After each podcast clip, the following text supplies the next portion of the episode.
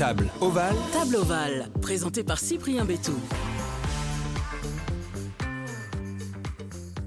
Bonjour à toutes et à tous, très heureux de vous retrouver dans ce nouvel épisode de Table Ovale, le podcast rugby, mais pas seulement, car nous allons aller ensemble à la rencontre de joueurs de rugby en activité ou retirer les terrains, afin d'évoquer leur carrière, mais surtout de découvrir les personnalités qui se cachent derrière le ballon ovale, et pour ça on ne perd pas plus de temps, on passe à table.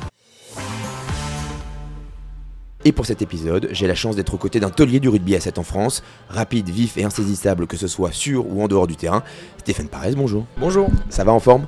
Ouais, au top. Est-ce que tu peux nous dire où on se trouve pour enregistrer euh, ce podcast? On est à Marseille déjà? Et où on est du coup?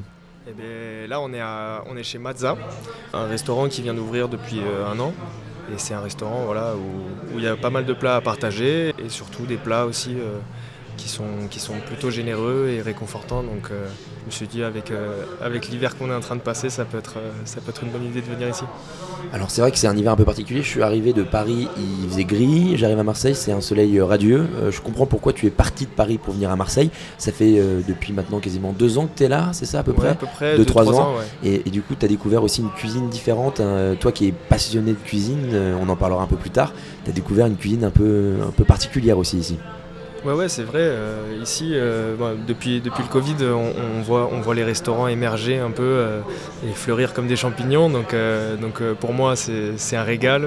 Je, je, je vais à droite, à gauche. Tous mes temps libres, je les passe dans les restaurants. Et, et voilà, on est ici euh, à, côté de, à côté de la maison, on va dire. Bon allez, je te présente en quelques mots. Stéphane Parez, tu es né le 1er août 1994 à Paris. C'est euh, en Espagne par contre que tu commences le rugby à Madrid, dans la capitale espagnole, avant de rejoindre de nouveau Paris où tu continueras ta formation au PUC, au Paris Université Club.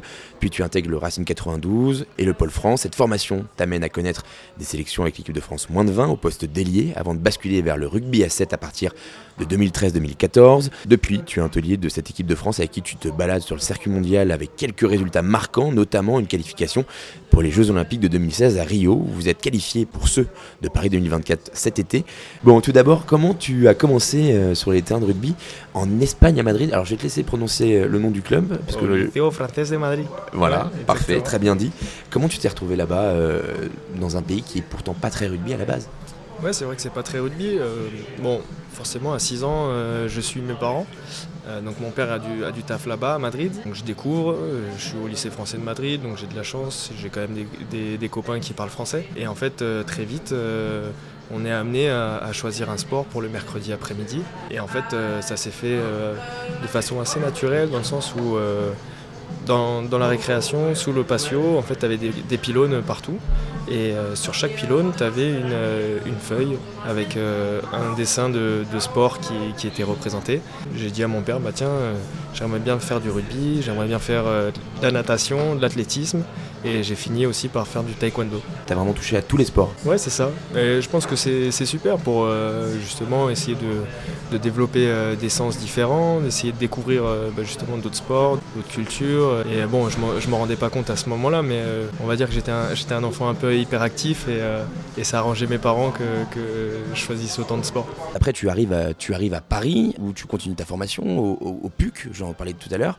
Le rugby à Paris, c'était une évidence de continuer ce sport-là en arrivant. Euh, C'est quoi tes souvenirs de cette période-là, du coup, euh, au PUC? Quand on est revenu de Madrid, j'ai essayé de m'inscrire au PUC au rugby. Enfin, il n'y avait plus assez de place, je pouvais plus m'inscrire. Donc euh, j'ai dû attendre un an où j'ai fait que de l'athlétisme. Et puis après, j'ai fait, j'y suis retourné l'année qui a suivi et j'ai fait de l'athlétisme en même temps que, le rugby. Et à ce moment-là, bah, je me souviens du premier entraînement. Donc j'arrive là-bas, on m'avait dit bah tu viens, tu viens un tel jour. C'était à côté de la maison, donc j'y suis allé. En pimpin, euh, j'avais pas de short, euh, j'avais, enfin, j'étais pas en, condition pour jouer au rugby. Au final, j'arrive, euh, j'apprends que je vais faire, je vais faire du rugby avec, avec, les copains. Moi, j'ai, encore une photo, je te l'enverrai peut-être, mais, mais c'est assez drôle. Je suis en, je suis en débardeur RG 512, euh, la chaîne qui dépasse, les cheveux gominés. Donc euh, tous, les mecs euh, s'en souviennent euh, et, et il manque pas de me le rappeler. Que ça c'est des très bons souvenirs, surtout que j'y suis resté pendant, quelques années. j'ai intégré en Benjamin deuxième année, j'ai fini, fini en Crabos. J'ai pu tisser des liens avec, certains joueurs qui sont maintenant des, très bons amis. Et que, je contacte et qu'on se voit toujours. Du coup, c'était quoi tes rêves, tes rêves d'enfant quand tu jouais à ce moment-là sur les terrains du Paris Université Club C'était de, faire du rugby ou alors tu rêvais de plein d'autres choses que, de rugby à cet âge-là? En vrai, je rêvais juste de, pouvoir de pouvoir m'amuser avec mes copains tous les mercredis, essayer de les retrouver, d'essayer de jouer au rugby, un jeu qui, m'a tout de suite plu, un jeu de ballon, un jeu où il fallait courir, il y avait de la coordination. Enfin, c'était, euh, je pense que c'est tout, c'est tout ça qui, m'a attiré. Et, après, les rêves euh, sont venus euh, un peu plus tard, je pense.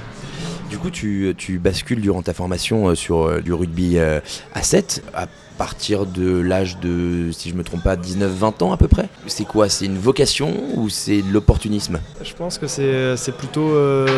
Il y a de l'opportunisme et puis en même temps, je me suis dit, bah voilà, c'est ça peut m'apporter énormément. À chaque fois que je faisais des matchs avec, euh, avec l'équipe de France de rugby à 7, quand je revenais à 15, euh, j'avais mes coéquipiers qui me disaient bah, on a l'impression que, que, voilà, tu as, évolué dans ton jeu, on te, on te sent plus serein. Euh, nous, on adore, on adore ce Stéphane-là. Et du coup, je me suis dit bah, ça peut être une opportunité de, de jouer, de faire un, deux ans au rugby à 7 pour ensuite revenir et être un meilleur joueur au rugby à 15. Et puis l'appât de, des Jeux Olympiques aussi euh, a, joué, a joué son rôle. Et, euh, et, voilà, maintenant ça fait 10 ans. Euh. Te souviens du déclic? Qui t'a fait dire ok en fait je vais lâcher le 15 pour vraiment basculer sur le 7 Ouais je pense que je me souviens de ce, déclic. Alors le rugby, euh, le rugby à 7 je le connaissais depuis un petit moment, euh, avec euh, l'île de France aussi, on, faisait le championnat de France.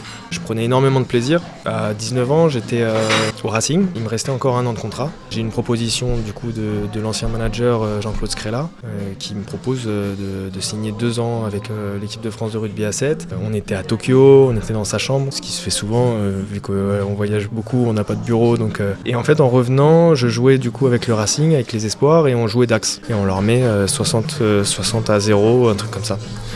Et à ce moment-là, en fait, je me dis, mais c'est pas, pas sur des matchs comme ça que je m'éclate, c'est pas des matchs comme ça qui vont me faire progresser. Et, très vite, en fait, je me suis dit, bon, bah, allez, feu. Je vais, je vais tenter mon expérience à Rugby à 7. C'est une expérience, c'est un mode de vie totalement différent, mais mais qui est super. Tu joues, euh, tu joues des mecs qui sont professionnels euh, de Nouvelle-Zélande, Afrique du Sud, Australie, etc. Et en même temps, euh, tu voyages au quatre coins du monde. Enfin, quand tu es jeune, tu as 19 ans, c'est que du pain béni, quoi. Justement, on va y venir. le rythme du rugby à 7 est très particulier. C'est-à-dire que c'est un circuit mondial où il y a des matchs, mais tu pars sur des longues périodes. Ensuite, tu reviens, tu dois t'entraîner tout seul. Il y a des stages. tu peux nous, nous expliquer précisément quel est un peu ton quotidien et un peu comment ça marche? Maintenant, ça fait 10 ans, donc je suppose que tu es habitué, mais quand tu as débarqué dans le rugby à 7, tu te dis waouh, c'est quoi ce monde de dingue? Ouais, ouais, c'est clair. C'était très spécial. Alors après, j'ai eu de la chance parce qu'il y avait Jonathan Logel avec qui j'étais euh, au pôle espoir à la Canal, euh, qui avait intégré l'équipe depuis un an déjà. Et en fait, euh, bah, t'es pas censé le savoir, mais quand on voyage et qu'on fait des tournées, on est souvent deux par chambre. Du coup, je me suis retrouvé avec lui. Il m'a tout de suite pris sous son aile. Donc là-dessus, l'intégration, ça s'est très bien fait. Concernant tout ce qui est l'organisation du rugby à 7, c'est ouais, très particulier. On, voyage énormément. Quand on voyage, on part presque un mois, entre deux, semaines et demie, trois semaines. Quand on revient, on a cinq jours euh, à la maison. Euh, sur ces cinq jours, on a trois jours d'entraînement. Et puis après, on retrouve, euh, le groupe, faire un stage soit à l'INSEP, soit à Marcoussis, soit à Cap-Breton. Et puis après, on est reparti de nouveau à l'étranger. Donc c'est une vie de, globe-trotteur, mais mais quand on est à la maison, on est, on est off et on peut, on peut profiter de nos proches. Mis à part quand quelqu'un vient vous embêter pour faire un podcast, quoi. ouais, ça, ça, fait partie, ça fait partie du métier, non, mais ça fait plaisir. Et puis. Euh, C'était gentil, t'as pas dit le mot embêter, c'est gentil. Euh, est-ce que euh, du coup, quand tu, quand tu, coupes un peu avec le rugby à 7, est-ce que tu consommes encore un peu de rugby à 15 à la télé T'as encore des copains qui jouent, donc je suppose que tu suis un peu leur perf, mais est-ce que sinon tu consommes énormément de rugby ou alors non, quand t'es off, t'es off? Non, j'ai jamais trop réussi à. Et encore plus quand je fais du rugby à 7. Depuis que je fais du rugby à 7, en fait, j'ai encore de plus en plus de mal à regarder du rugby à 15. Enfin, j'évolue maintenant dans la, société actuelle où j'ai besoin de, consommation euh, directe et il faut que ce soit instantané, malheureusement. Et je pense que bah, j'aime bien regarder les matchs. C'est vrai que quand je peux couper, je coupe. Et au final, euh, dès que je peux euh, justement m'évader, faire, faire une randonnée, faire faire un resto avec les amis, la famille, même ma copine. Enfin voilà, je privilégie quand même le temps par rapport à mes proches que la télé et, les matchs du week-end. Après, il faut quand même noter que tout cela t'a amené à participer déjà au JO en 2016 à Rio, ce qui n'est pas rien. Vous avez fait quart de finaliste à l'époque. là, tu es déjà qualifié pour ceux qui arrivent Paris 2024 en France. Ça, ça devait être un objectif vraiment ancré pour toi. comment tu appréhendes cet événement et qu'est-ce que ça représente pour toi les Jeux Olympiques? Quand j'avais 19 ans, quand il fallait que je fasse un choix entre euh, refaire une saison avec euh, le Racing ou alors euh, basculer à 7, il y avait ça qui pesait dans la balance. Donc très vite, je me suis dit, bon, bah. Eh ouais, ça, peut être une expérience unique, faire partie des, premiers, des premiers Jeux Olympiques de rugby à 7, c'est quand même quelque chose. Et puis vivre des Jeux Olympiques, c'est quelque chose. Donc donc ouais, c'est, je pense que c'est à ce moment-là que j'ai réussi, j'ai un peu, j'ai un peu pris conscience euh, de, ces Jeux Olympiques. pour moi, c'est même pas des Jeux Olympiques, c'est, une compétition à part qui, qui a lieu, qui a lieu tous les 100 ans. Enfin, je me souviens pas d'avoir euh, vécu des, Jeux Olympiques euh, en France. Je pense que si tu t'en souvenais, tu, courais beaucoup moins vite que, ce que je vois sur le terrain actuellement. non, mais c'est clair. Et, euh, et, voilà. Et aujourd'hui, je sais que que j'ai de la chance d'être là, d'être à ce moment-là sportif de haut niveau, parce que dix ans avant, je pense pas que j'aurais été capable de faire les Jeux Olympiques à Paris. J'ai vraiment de la chance. Je fais partie de, ce créneau de sportifs de haut niveau qui ont la qui ont la, possibilité de, faire des Jeux Olympiques à Paris. Déjà en tant que spectateur, c'est quelque chose de pouvoir vivre, euh, de vivre ça. Alors en tant que sportif de haut niveau, euh, je te laisse imaginer, franchement c'est... ça va au-delà des Jeux Olympiques. Est-ce que du coup tu y penses tous les matins en trasant? Alors tu traces pas tous les matins, hein, je, voilà, je vois bien que non, mais euh, du coup ouais, tous les matins tu y penses, tous les soirs en te couchant, en ce moment tu penses à Paris 2024 vraiment? Sur cette année-là, oui. Oui, forcément. Je pense euh, plus, plus tu te rapproches de l'événement et plus, plus tu y penses forcément. Après, euh, après c'est vrai quand on dit que euh, les Jeux Olympiques ça se prépare sur 4 ans. Je me souviens de, de la défaite en finale à Monaco pour la qualification Tokyo 2020. Dès que j'ai pu re-regarder du rugby, reparler de rugby, le premier mot c'était on va revenir plus fort euh, en 2024. J'y ai pensé, euh, j'y ai pensé tous les ans, euh, peut-être avec moins de fréquence, mais au fur et à mesure que le temps passe, là on, là, on sent qu'on y, est, qu'on y est bientôt. Quoi. Maintenant que ça se rapproche, ça y est, c'est, ah très concret. Du coup, Antoine Dupont, demi-mêlée de l'équipe de France et du Stade Toulousain, va préparer les Jeux Olympiques avec vous. Il a déjà participé à un stage début janvier. comment ça s'est passé l'intégration avec Antoine Dupont? Je, suppose que c'était plutôt facile. Oui, oui, très facile. franchement, il était, c'est quelqu'un de, très cool plutôt discret et, euh, on, voit, bien qu'il est impliqué dans, le projet. Après voilà, on l'a vu juste sur un stage, c'était quand même très rapide. On a vu aussi euh, l'armada de, médias qu'il y avait derrière aussi. Euh, qui sont venus et, non c'est assez rigolo. Quand Antoine Dupont intègre le projet Rugby à 7 Paris 2024, il y a Antoine Dupont sportivement qui est très intéressant pour vous parce qu'il a des capacités mhm. qui peuvent complètement collé à ce sport. Mais il y a aussi tout ce qu'il y a à côté, donc la pression médiatique. Est-ce que vous vous rendiez compte de ce que ça allait euh, amener pour vous comme pression ou pas du tout? Le fait que ce soit déjà à Paris, euh, les JO que se fassent à Paris, c'est déjà une pression et je pense que c'est la plus grosse des pressions. Après, effectivement, euh, un joueur aussi talentueux qu'Antoine Dupont, on savait déjà qu'il allait avoir, il allait avoir beaucoup de journalistes derrière. Aujourd'hui, voilà, ça arrive, c'est concret et bah, on, attend, on attend de voir. Et du coup, on, a vu euh, sur des vidéos qu'il avait fait euh, des pompes, euh, des pompes claquées. On appelle ça des, burpees. Des burpees, exactement. Lors du prochain tournoi qu'il fera avec vous pour préparer, il y aura une petite chanson à chanter ou un petit truc que vous lui préparez, une petite surprise? Est-ce que tu as un petit truc à me donner là, un peu là? Non, là-dessus, là-dessus, il y a rien. je peux te dire qu'il va falloir qu'il fasse attention à ses claquettes s'il mange avec nous. On a des petites blagues là-dessus. Je pense que tu dois les connaître. On a tous ça, mais non, non, non, euh, ça c'est juste, euh, c'est juste euh, le bienvenu, l'intégration, que ce soit un joueur ou, même un staff qui était venu nous suivre sur l'entraînement. voilà, il y a, 10 burpees à faire. Et donc là, là ça va, il, arrive, il, est en condition pour le faire, mais il y, a des fois où on est obligé de sortir le défibrillateur. tu parles du staff là Tu parles du voilà, c'est ça. En tout cas, euh, ce choix a amené des interrogations entre le passage entre le rugby à 7 et le rugby à 15. Toi, tu, on l'a dit tout à l'heure, tu viens du rugby à 15, mais tu as basculé il y a 10 ans maintenant dans le, dans le rugby à 7. Euh, on a parlé de Vakatawa qui a également basculé entre l'un et l'autre. Quelles sont les différences et quels sont les points communs entre ces deux sports? Parce que c'est deux sports complètement différents, même si euh, il y a la même passion et le même ballon. Ouais, bah, et puis c'est du rugby. Hein. Euh, à la fin, faut, faut pas se tromper, c'est un jeu de combat. Alors oui, nous on est plus sur l'évitement. Je pense que la plus grosse des différences, c'est vraiment de, savoir jouer dans un moment où tu es dans le rouge complet. Où vraiment euh, tout tes sens commence un peu à, diminuer et tu n'arrives plus à avoir à plus de, plus de 5 mètres, euh, que tu n'arrives plus à communiquer avec ton, ton collègue qui est, qui est à 2 mètres de toi. Tu vois tellement flou que tu, tu as l'impression que tu joues à 15, c'est ça? C'est un peu ça l'idée Bah c'est ça, c'est ça, c'est exactement ça. C'est, euh, c'est, tu fais une passe, il faut, il faut qu'elle soit la, la plus précise pré- euh, possible. Et euh, si tu fais freiner ton, ton coéquipier quand, quand tu lui fais la passe, bah le coup il est, il est merdé. Et, euh, et voilà, donc il faut tout refaire, il faut repasser sur les rucks, des bascules, etc. Et donc c'est sport de haut niveau. Au rugby à 15 c'est pareil, mais à moindre, moindre mesure j'ai l'impression. L'erreur à 7, elle peut être payante cash tout de suite. Ouais. Et, c'est un peu le fond de jeu de- des Fidjiens qui sont doublement champions olympiques, qui en fait euh, arrivent à marquer euh, le plus d'essais euh, sur le circuit avec zéro passe. C'est-à-dire qu'ils font un contre-ruck, la balle elle tombe, le mec il, la reprend, il court. C'est d'être là au bon moment et, d'avoir l'énergie et de, de se dépasser pour avoir cette énergie-là.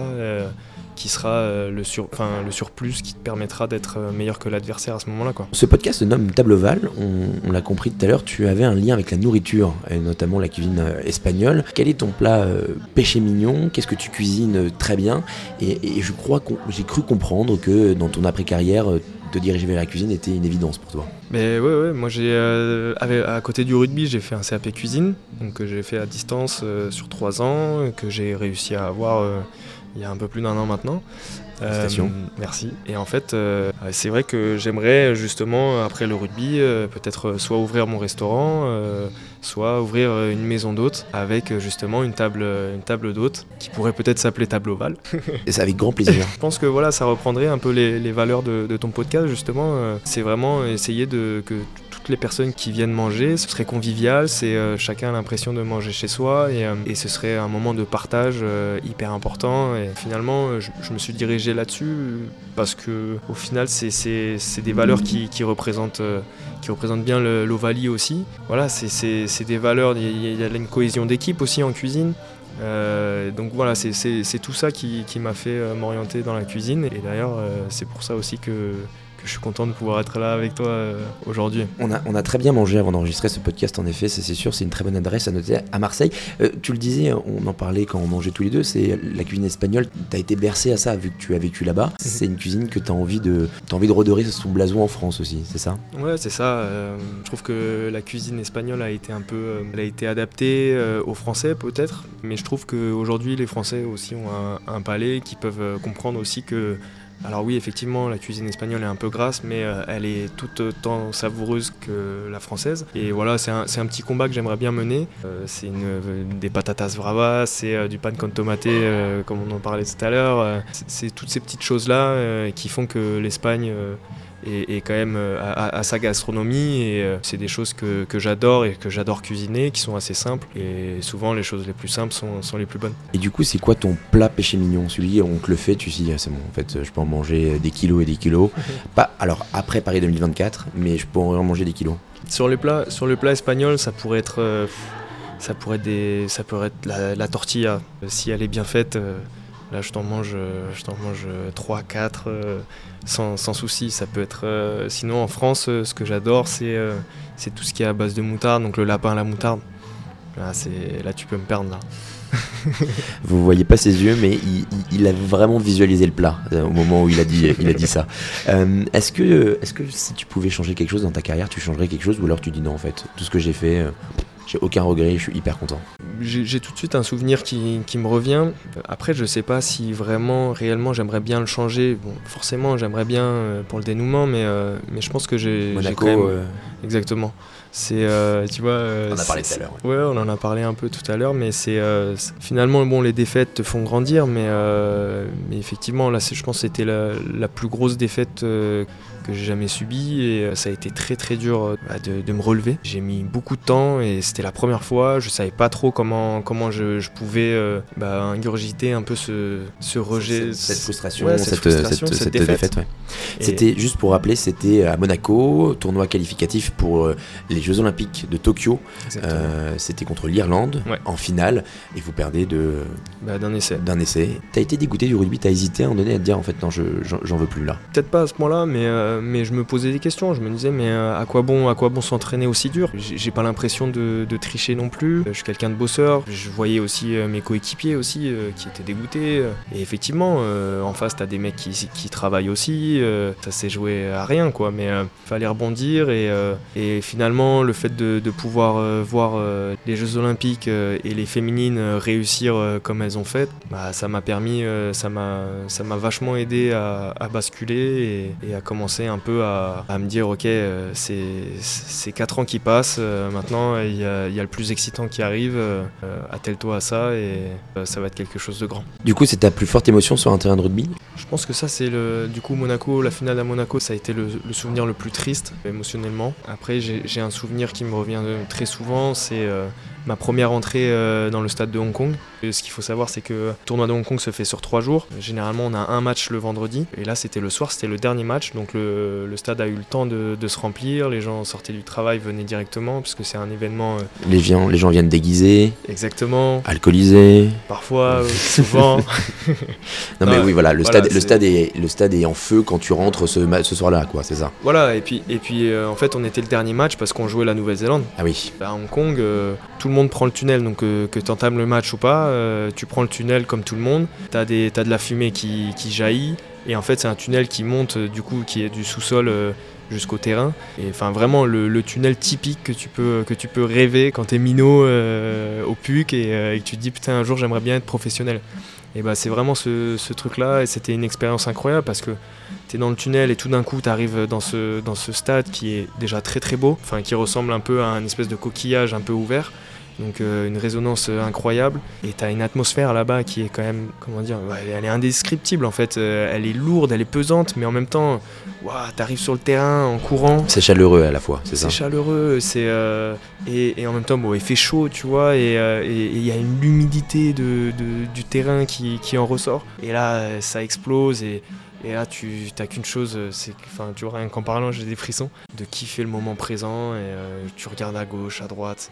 Euh, et, tu te dis putain j'ai de la chance d'être ici quoi. On parle souvent du mythe de la 13e mi-temps, est-ce que ça existe aussi en, rugby à 7 Est-ce que, euh, Et comment ça fonctionne sur le circuit mondial? Est-ce que tu te retrouves euh, entre un, un néo-Z, un Sudaf et un Argentin à, boire une bière à la fin de chaque tournoi? Ça se passe comment exactement? Bah ouais c'est ça. C'est ça C'est ça. bah voilà, ça, bah voilà t'as tout dit, merci. voilà, voilà merci Cyprien. Non, en vrai c'est exactement ça en fait. Il y, a, y, a, le tournoi qui passe, il y en a qui finissent avant les autres et en fait au fur et à mesure on se retrouve tous à peu près dans le même bar on, est, on est rarement toutes les équipes dans le même bar, mais euh, on est souvent 4, 5, euh, voire 6 équipes euh, dans le même bar. Et chaque année, si la soirée s'est très bien passée, bah, chaque année on y retourne parce qu'on sait que ça s'est bien passé. Et, au fur et à mesure, il y a des équipes, bon, bah, elles n'ont pas fait le choix de ce bar-là, elles, sont parties dans un autre bar qui était peut-être un peu moins bien. Et ils ont compris qu'il fallait venir. Et tu vois, on a l'habitude de se voir, de se croiser dans les tournois, on mange tous au même endroit on prend tous les mêmes ascenseurs, parfois on partage le couloir euh, de, l'hôtel avec euh, d'autres équipes. Tu les croises, on est toujours en, tenue, en tenue de travail, en tenue d'équipe, euh, avec le blason international de chaque équipe, etc. Et, en fait, c'est les rares moments où en fait, tu, vois les mecs habillés par, tu vois, avec leurs propres leur propre fringues, en civil on dit ça. Et au final, c'est drôle parce qu'à ce moment-là, bah, tu, te reconnais, puis au fur et à mesure de la soirée, tu n'étais plus dans la table de la France, mais tu, te retrouves avec euh, euh, justement les Australiens, les Néo-Z, les Irlandais. Euh, c'est hyper convivial et, c'est super. Et du coup, en tenue de civil, c'est qui, c'est quelle nation qui s'habille le moins bien, du coup? qui s'habille le moins bien Ça, c'est compliqué. C'est pas, pas les Français. Non, non, il y a une French touch quand même. Il y a un truc. Et, puis, et puis là, je peux te dire que dans l'équipe, il y a des mecs. il y a des mannequins. Ah, ah il y a des mannequins. On peut avoir Aaron Grandidier, on peut avoir Bibob, donc William Eragua. Eux, ils font attention. Jefferson Lee Joseph, ouais, ouais, ouais, ça c'est des mecs, attention. Il n'y a pas, y a pas un poil qui dépasse. euh, c'est euh, la dread, elle est sur le côté. euh, les contours, précis, ils sont faits. précis. Ah ouais, ouais, ouais, c'est ça. Et puis, euh, et puis non, le, le petit sambon. Enfin, parfois, tu as l'impression que quand ils partent en tournée, euh, ils prennent une valise en plus pour avoir des, juste, juste pour avoir le choix, tu vois, de ce qu'ils vont mettre, etc. Non, Très bien, cette, cool. cette pièce est distribuée, elle, elle fera son chemin. Elle Ouais, fera son chemin. Voilà. Est-ce qu'il y a un conseil qu'on t'a donné, qui t'a marqué, que ce soit dans ta vie euh, pro ou dans ta, ta- dans ta vie perso? C'est plus un conseil euh, perso, enfin dans la vie perso, c'est mon père, forcément. euh, il m'a toujours dit, euh, euh, à l'école, j'étais, euh, moi j'aimais pas trop ça, comme beaucoup, beaucoup de gamins, mais j'essayais de travailler et en fait, à un moment donné, je lui dis, mais papa, j'ai pas le temps de faire ça. J'ai pas le temps, il y a le rugby, il y a les matchs, il y a les entraînements, là j'ai des devoirs, j'ai pas le temps de faire ça. Et il s'est énervé très fort et il m'a dit, écoute, dans la vie, il faut pas dire ça, tu peux pas dire que t'as pas le temps. le temps tu le trouveras donc dis plutôt j'ai pas pris le temps que j'ai pas le temps et au final euh, c'est une philosophie de vie que, que je mène maintenant. Et, euh, quand tu comprends euh, la nuance de ces deux mots je, trouve que ça, t'aide vachement dans la vie. La personne la plus inspirante, du coup, c'est ton père ou pas? Ah, c'est compliqué, ouais. Bah, mon père, c'est c'est euh, c'est le maître mot. Enfin, il faut, faut le suivre. Après, euh, j'ai un grand frère aussi, Ouais. donc euh, qui m'a vachement inspiré, qui m'a donné un peu euh, ce côté arti- artistique. lui, il a, il a pas fait de sport de haut niveau, donc c'est assez, c'est assez compliqué. Mais de se calquer sur quelqu'un, je pense que ce serait, ce serait eux deux les personnes les plus inspirantes de ma vie. Et du coup, ta plus grande qualité, ton plus grand défaut, selon toi, c'est quoi? Je dirais que je suis perfectionniste. Ça répond bien aux deux, c'est-à-dire que, que parfois je veux que ce soit tellement bien fait que ça Dans me prend- Ouais, ça me prend trop de temps. Et en plus, ma copine, elle me, elle me le fait bien savoir maintenant. euh, Elle me fait comprendre que je suis un peu lent parfois. Et, euh, mais forcément, c'est des choses qui m'ont permis de de- d'atteindre des choses que j'aurais pas pu atteindre si, si je n'étais pas perfectionniste. Est-ce que t'en deviens désagréable avec les autres ou c'est que par rapport à toi, tout ça? Ah, c'est compliqué. euh, ouais, ouais, parfois je peux. euh, Tu sur peux le être terrain- dur, tu peux être dur terrain, avec je suis les très autres. dur. Ouais. Sur le terrain, je suis Exigeant. très dur, je suis très exigeant et, euh, et encore plus quand je vois qu'il y a des mecs qui ont, qui ont les moyens de, de faire mieux. Parfois, je suis, je suis, je suis un peu trop dur, j'ai peut-être pas forcément la, la communication qui est, qui est la plus adaptée, mais, mais voilà, c'est. J'arrive toujours à me remettre en question aussi là-dessus à la fin et, euh, de revenir vers eux et de leur dire bon écoute euh, j'avoue que je me suis un peu emporté. Et puis, euh, et puis voilà je te parlais de la maturité du groupe tout à l'heure et je trouve qu'aujourd'hui on, est capable de se parler, de, se dire des, choses et, même si on, enfin on est, on est, on est même, on est même capable de se dire bah voilà je, me suis trompé, excuse-moi, t'avais raison et, ça parfois c'est très difficile à dire et, et ça te permet de, de pouvoir avancer. euh. Enfin, le, le mot de la fin, il est à toi. Donc, euh, un mot, une phrase, une pensée, une recommandation, un silence. Euh, voilà, le micro est à toi, il t'appartient. J'ai réfléchi pourtant. hein. C'est vrai J'ai- écouté, j'ai écouté tous, les, tous tes podcasts et, et c'est compliqué, non putain, J'ai oublié, euh, j'ai oublié ton, ton dernier dicton, euh, mais je, je préfère te le laisser quand même. je, je vais, je- vais le donner, mais ça peut être, on, peut, on peut donner rendez-vous peut-être euh, à Paris 2024 à tous ceux qui voilà, sont amoureux du set et du rugby en règle générale. Supportez la France, regardez, les, regardez ce qu'ils font là, dans- sur les circuits mondiaux, c'est hyper intéressant. Il y a un groupe jeune avec des hommes qui sont là depuis longtemps, qui ont expérimenté. Donc, on va dire rendez-vous Paris 2024, ça te va? Très bien, C'est bon va. Bon, c'est le mien et le tien, c'est un mot comme ça, un mot, c'est ça le rugby, c'est une passe, voilà, Voilà. voilà, on s'est fait la passe, c'est un mot, euh, un mot commun. Merci encore Stéphane d'avoir accepté mon invitation et de t'être confié dans Tableau Val. Bonne saison avec l'équipe de France 1-7 et l'objectif Paris 2024, c'était le 12e épisode de Tableau Val, le podcast rugby, mais pas seulement, vous l'aurez compris, que vous pouvez commenter et noter sur les plateformes d'écoute habituelles comme Spotify, Deezer ou encore Apple Podcast. Et vous pouvez également écouter et réécouter les autres épisodes sur toutes ces plateformes, je vous encourage à le faire. N'hésitez pas à suivre également le compte Instagram Table Et comme dit le proverbe, la table est l'entremetteuse de L'amitié. et l'amitié, exactement. Merci à toi. Merci à toi. Salut.